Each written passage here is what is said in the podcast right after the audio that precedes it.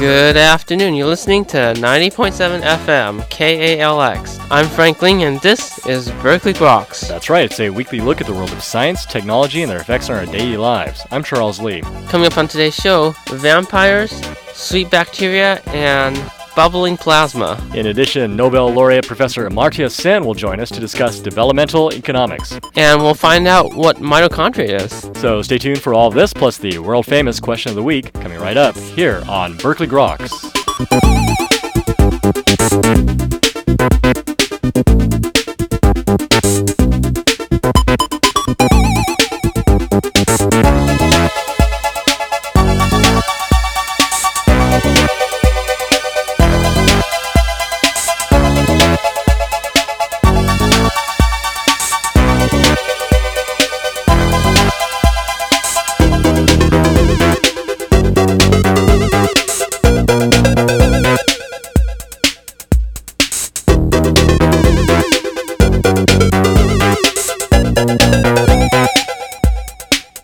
Welcome back to Berkeley Rocks. I'm Frank Ling. And I guess that makes me Charles Lee. How you doing, Frank? Pretty good. It's another fine week, huh? It is. I mean, it's amazing. I'm ready to play the game that they call science. Everybody wins. Except for the losers. Well, are there any losers in science? I don't know. Well, in the end, the probability of our survival goes to zero, right? That is correct, yes. Well, maybe the experimental subjects of some scientific research, they could be, well, I guess they're the winners in the end. Yes. Unless they're getting the placebo. We must find the exception that proves the rule. Do we have a rule? Well, so do you feel like it's getting a little bit warm in here? I'm feeling a little bit excited? A little bit edgy. Ooh, edgy. You think it's because of global warming? Well, yeah, I guess so. Or it could just be that the air conditioner's knocked out. Oh, yeah, that's right. You know, it's public school. Right. But and I'm going through menopause, so. But a recent paper that just came out in Science suggests that even if we stop spewing any more CO2 into the atmosphere, the temperature of the Earth is supposed to go up another half a degree Fahrenheit by 2100. So even if we just completely stopped emitting greenhouse gases, yeah, we'd still have global warming. Yes. Is that just because it's going to take a little bit of time for the Earth to recycle all the greenhouse gases and get us back to normal? Yeah, it takes quite a bit of time, actually, for the CO2 to equilibrate, especially with the ocean as one of the major factors, since it does absorb a substantial amount of CO2. So in their models, what they did was they assumed that we had stabilized the CO2 levels 5 years ago. And in fact, in the last 5 years, we've just become putting more and more and more. So. Okay, so they're basically just subtracting out the amount that we've put in now to see the incremental amount that's been added. Anyway. Right. And this is all due to this concept called thermal inertia, where the global temperature would rise because the oceans respond slower than atmosphere does to the CO2 emissions. I see. Okay. So, but then eventually, of course, the global environment will gain equilibrium, and of course, then supposedly. Yeah. I mean, that's a if question. One of the major concerns is the so-called thermohaline current. I think some of you, if you've seen A Day After Tomorrow, they talk about it, but it's actually a real thing. And of course, everybody knows we get all of our information from The Day After Tomorrow. Right. But there actually is substantial evidence to suggest that if you shut it down enough, you could actually end up screwing the weather cycle permanently, since it can just shut down if you put in too much fresh water that's melted into it. And then we may then be really screwed. Intriguing. Well, another article I'd read recently was an argument that, in fact, all of the global warming has prevented us from having an ice age, which is long overdue. That's very possible, but ice ages happen on the order of, hundreds of thousands of years? Or? Right. So, I mean, but I guess the way this guy was talking about it was that if you actually look at from the time when men start actually emitting gases into the atmosphere, which is actually around the time when we first started domesticating animals and farming. Right. That's actually when we started changing actually the global environment. Right. And so if you look back to that point, it's been thousands of years. And in fact, we are in fact several thousand years overdue for the beginning of an ice age. So it seems to correlate. Yeah, I mean, there's no reason to disregard such theories, but perhaps, maybe we should be a little more careful with our use of resources. How many Earths do we have? We can all, if we burn this one up, let's just go move to Mars. Mars? Jupiter sounds nice. It's a little bit airy, Yeah, We can live in Cloud City. Yeah. Just like Han Solo. Ooh, cool. So, anyways, this was a work that was published by the National Center for Atmospheric Research, and it came out in Science just last Friday. All right, Frank, what did you dream you could do when you were young? I dreamt I could fly. Wow. Did you ever dream you could be a vampire? No, I'm not really into blood. Well, it turns out vampire bats, I guess, like you wish you could fly, the vampire bats wish that they could run. They could run. Well, I also tasted blood, but that's nothing to do with my dreams, though. Oh, wow. Whose blood did you taste? Well, I was bleeding severely in my nose, and it just started draining into my mouth. Ah, okay. That's tasty. Yeah, very salty, actually. And nutritious, too. So it turns out, actually, bats are the only mammals that can fly. But, of course, this comes at a cost because they're no longer able really to move around on the ground by walking or running at all. So researchers have wondered for quite some time whether or not, in fact, they've totally given up this ability, or there's been sort of apocryphal tales that, in fact, vampire bats might actually be able to walk on the ground and run and sneak up to their prey. Wow, they're almost like humans, huh? Well, what would you expect from a vampire bat, really? And the rationale behind this is actually that the vampire bats have started to grow in regions where they're domesticated animals, like cows. Right. And it's just easy to actually walk up to a cow and bite it. So. Well, next time I'm hungry, yeah. So, actually, this was interesting. Researchers actually put these bats on some treadmills to look to see if they could actually run and keep up with the treadmill. Yeah. And what they found, in fact, was that as they slowly increased the pace of the treadmill, the bats started walking, first on all fours, and then one foot after another until it reached a speed of about 1.8 kilometers per hour, which is not really fast, but it's fast enough for a bat. So on 2 feet? On 2 feet, yeah. Wow. Pretty soon they can also cook like humans. It turns out humans are the only animals that can cook. I mean, imagine, having penguins that are cooking polar bears. I think I'd be afraid to be a polar bear at that point. Especially to be, mauled by a group of penguins. Mm. Good news for the vampire bats, anyway. And this was, fun research, and it was published in the recent edition of Nature.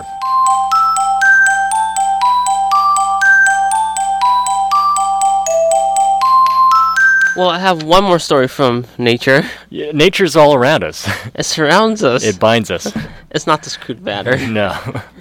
It's the metachlorine count. Yes. So this is... Which turns us evil in the end, as we find out. Indeed. This is a story by a group of researchers at Illinois, Ken Suslick and David Flanagan, and they've been able to recreate temperatures of up to 15,000 Kelvin in a bottle of sulfuric acid. That's pretty warm. Why would you want to heat up sulfuric acid to that temperature?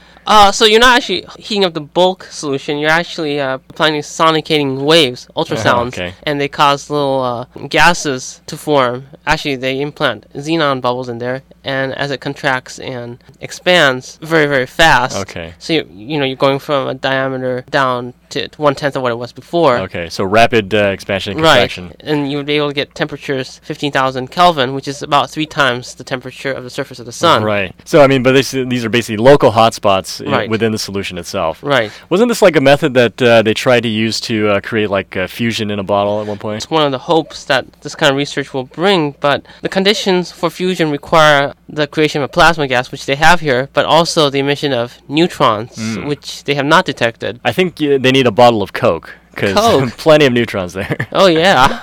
Or is that sugar? I don't know. Maybe it's the caffeine. Yeah. I guess this is one of the more successful experiments where they actually show the actual temperature based on the molecular spectra of the emissions. Okay, wow. Well, so, this is fascinating, I guess, in case you need to superheat your sulfuric acid, which often I've needed, especially when I'm trying to heat up my TV dinner for the night. Yeah, I'm sure it's pretty safe. Put it in your hands. Yeah. It blows up. Well, probably just, fall right through your hand at that point, or what's left of your hand after. So this was reported in a recent edition of Nature, volume 434.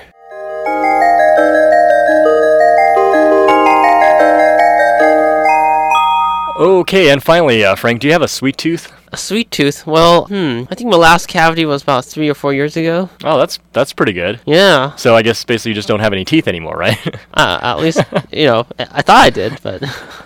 That's one way to get rid of cavities. Well, it turns out that bacteria as well, they actually use sugars to help them survive in the stomach. Wow, you mean like the stuff that's already in your stomach? Or? Well, yeah, so actually, the stomach is sort of a complex milieu of different proteins and sugars. Right. And the big question was, how could the bacteria actually survive in this environment, which is very hostile? Uh-huh. And, of course, the explanation is that they probably mimic the environment of the stomach somehow. So they produce a lot of mucus. In some ways, yeah. Actually, that's that's the reason why the stomach supposedly doesn't digest itself. Uh-huh. But the bacteria actually produce certain types of sugars on their outer coat, right, which help them survive in the environment. Oh, okay. And it's actually quite interesting, but the particular sugar they use is called L-fucose. And it was unclear whether or not this was essential for their survival, this particular sugar. So researchers actually tried to knock this particular enzymatic pathway out, right, that makes L-fucose, right, to see if actually it was important. But what they actually found out was that, in fact, these bacteria can now use L-fucose from the environment to make sugars to put onto their surface, right? Wow.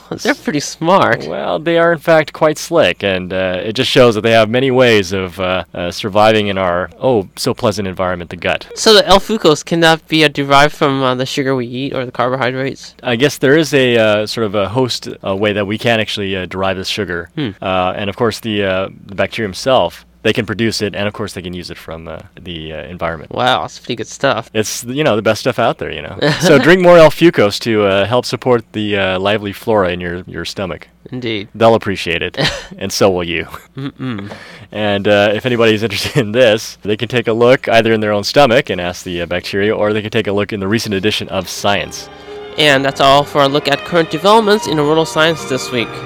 This is Berkeley Groks you're listening to here on 90.7 FM. Coming up, Professor Amartya Sen will join us to talk about developmental economics, so stay tuned.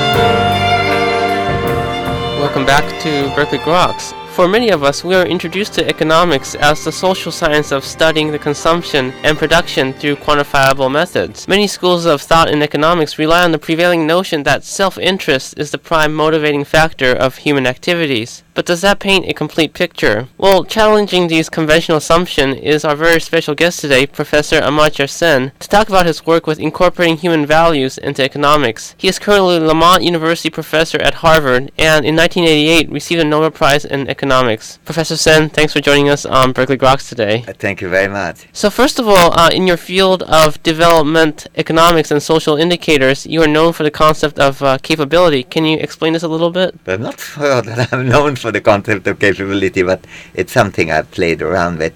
Certainly, capability is really a kind of freedom. I'm not sure that I like the term very much. If you're concerned with the freedom that human beings have, we have to ask freedom to do what? Now, there are various things which that we like doing or being, which we have reason to value, like not being hungry or being well-sheltered and clothed, being able to get medical attention when one is ill, not being subjected to escapable morbidity or premature mortality, or on the social side, taking part in the life of the community, being able to mix with others and having a generally good life. Now, all these things which we enjoy doing and would have reason to do, and capability is the freedom to be able to do it. And if you judge human advantage, the kind of success of human life in terms of what you are free to do, what you are actually able to do, well, you get to some kind of a concept of capability, and then the question of relative weights of these different things that you have reason to want to do come into the story.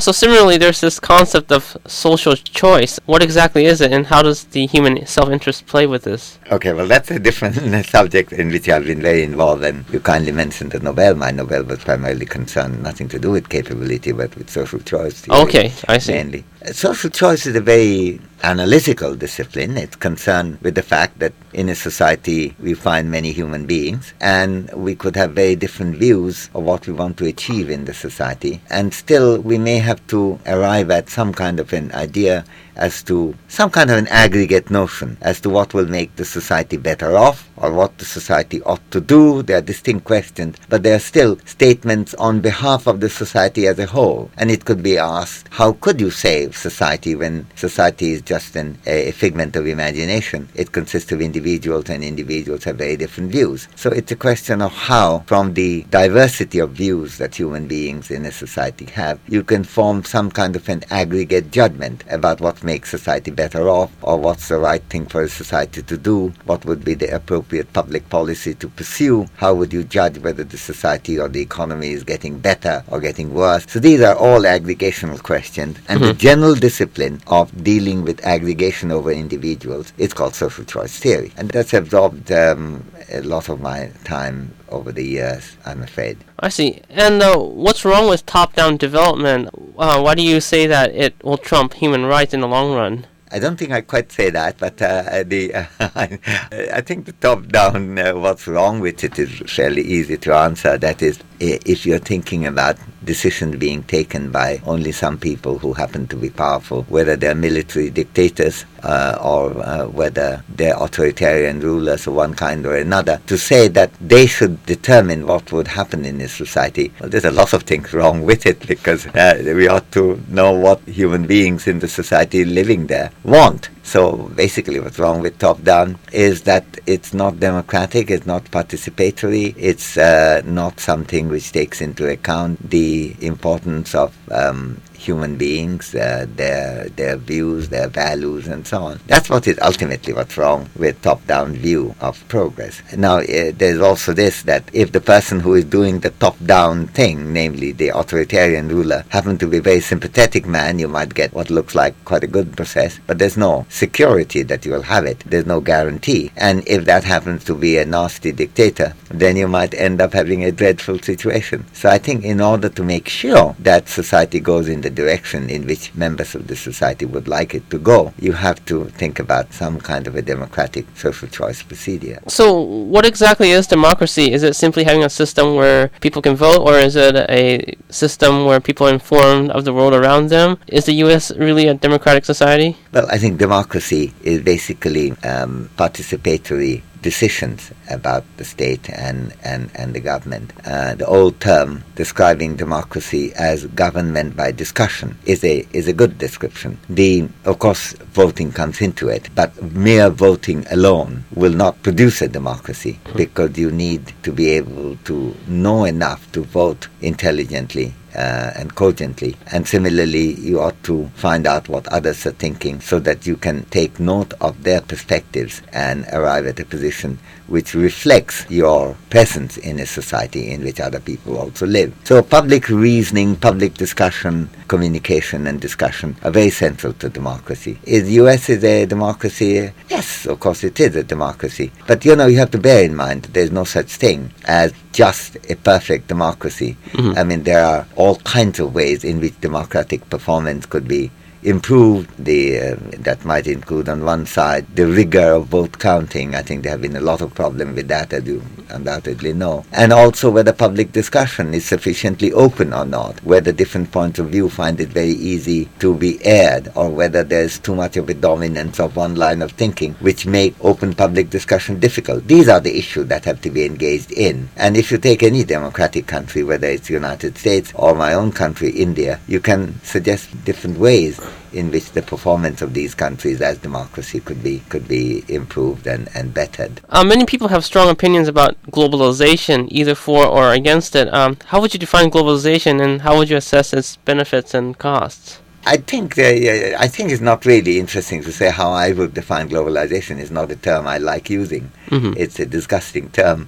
But you may ask me, what do I think? What people mean by globalization? I think there are three different things happening. Some people take the view globalization is basically closer contact between different regions of the world. And if you take globalization in this form, this is not a new thing that's been happening over hundreds, indeed thousands of years. Movement of ideas, movement of commodities, movement of people, movement of technology, movement of arts and science has been going on from one part of the world to the other for many, many centuries. So in that sense, globalization is just closer global contact. Mm-hmm. And I don't really see how one could be really opposed to it, because it seemed to me openness has great merits which a closed society cannot really have. A second sense of globalization is that of economic market-based relation, which is what many people mean by globalization. Here too, there's a long history of global trade, but what people have in mind is the particular type of expansion of trade that took place after the Industrial Revolution, and that has had a certain pattern of trade which have been established to a great extent at a time when there were particularly powerful economies like in Europe and North America, and relatively less powerful economies as in Africa and Asia. So some people take the view that it's that pattern of trade which reflect the asymmetries of economic power, which is what globalization is and what they're very concerned with. Then there's a third definition where globalization looks at particular systems of organization like patent rights, like rules about what can be imported and what is covered by open general license, what are covered by trade agreements and so on. And then very often people talk about globalization as the particular system of trade given by this institution that we happen to have. Now, how you analyze them, globalization will depend on which of these definitions you're looking at. Well, let's just consider first definition on bringing people together. The anti-globalization protesters are not protesting about that, you ought to know. Right. In fact, the anti-globalization protesters are in themselves part of a globalized movement, because when they're protesting in Seattle or Washington or Genoa or Prague or London, mm-hmm. they are not the local people there making protests. They're coming from all over the world. And so in terms of their anti-globalization activities, they are being a very globalized movement. So it's not a contradiction unless you take globalization to, it depends on which of these definitions you're using. They're really protesting about the second and the third definition of globalization. That is a pattern of trade which is well established with asymmetries between the rich and the poor. You mean the haves and the have-nots? Haves and the have-nots, yes. And, there are various degrees of have and have-not, of course. And also the kind of established rules that govern trade, like patent rights, trade agreements, and so on. So anti-globalization protesters are protesting about that. They're not protesting, really, about the world being a closer place that people can link with each other. So towards a sustainable world, one in which resources are used efficiently with little or no adverse effects to the environment, what recommendations would you give engineers who want to bring more equity into the impoverished parts of the world? I don't think I'm going to advise engineers how to run that. No, I think it's very important in talking about sustainability, to ask the question, what is it that we are trying to sustain? And if the values that we want to sustain include, among other things, participatory decision-making, then one of the things we want to sustain is a public discussion and ability to think about the future, the threats to the environment, threats implicit in global warming, the threats to the continuation of species in a way that is open to public discussion. And you can't solve this problem by engineers running around ahead of everybody else, taking their own decision. So I think what you have to do is to, if I may answer your question, the engineers may have to listen to what others want, mm-hmm. and what is it that they really do want to preserve and conserve. Sustainability is contingent on what is it that we are trying to sustain. Being from India and having lived in many different countries, what has inspired you in your work? Well, I don't know that there's one thing has inspired me. I think it's fun to live in be in different countries. I enjoy being there. I have a home in India still, and my family is from Bangladesh in Dhaka. I lived half my life in England, and I still have a home in Cambridge, mm-hmm. England. And I have a job and have a home in Cambridge, Massachusetts, too, around Harvard. So, I enjoy the variety of experiences that being in different parts of the world give you, varieties of point of view. I think it's very easy. There's an old analogy in Sanskrit literature term called Kupamandu. Kupamandu means a frog in a well. This is a story of a frog which actually happened to be born in a well and lives its entire life in the well. Mm-hmm. And it had a world view, but the world view consists of the inside of the well. And I think there is a real danger of leading a life of the well frog. And, I think if there's anything I would emphasize, that it's fun not to be a well frog. Have you considered taking a lead in the Indian economy? No, I mean, I do write critical things about the government of India's policies, advisory roles I have never played. I've never advised any government because I've been lucky in living in societies which are democratic, where public discussion is possible. I've lived in India, in Britain and America, and I've never had any difficulty when I have any critique of any policy to publish it in any of the countries in question. I prefer to place my perspective in the point of view of for the public. I also think that public policy comes best when it's moderated by public discussion. And I'm pleased when it has an effect. I was pleased, for example, that the budget placed last week by the finance minister, he did make explicit reference to some of my suggestions. Mm-hmm. But these were not suggestions to him as an advisor, but as an author. I see. And in some way, that is the role that I've chosen, and I'm fairly contented with that role, I have to say. And finally, are you optimistic about the future? It seems these days more and more leaders are expressing concerns about social inequity. For example, at the recent Davos conference, Tony Blair, Bill Gates, and Sonny Bono had all touched upon this. Well, I think they're quite right to emphasize social equity. That's extremely important. But it is, I think, the question about whether one is in general optimistic is pessimistic, I don't know. Temperamentally, I guess, perhaps I'm rather optimistic, tend to think that reasoning would prevail. And if you're reasoning about social equity, maybe that will have an impact too. Mm-hmm. I think that's the way in which I would tend to think. That doesn't necessarily mean I've got it right all every time in the past. I've often been more optimistic than I had reason to be. But one hopes that one is going to be right and that reason will prevail. And certainly I'm in favor of these issues, including social equity, including human freedom. We began with capability, advancing the human capability of all human beings being advanced. All these are issues that in which a commitment and public discussion and a demand, and when it's not happening, protest, have value. And I'm a great believer that interactive reasoning could be quite influential. So in that sense, I guess I am optimistic. Professor Sen, it's been a real pleasure talking to you today. Thanks for joining us on Berkeley Groks. Thank you very much.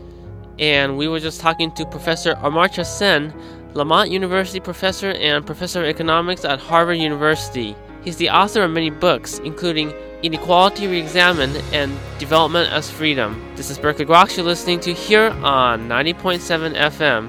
In a few moments, we'll find out what mitochondria is, so stay tuned.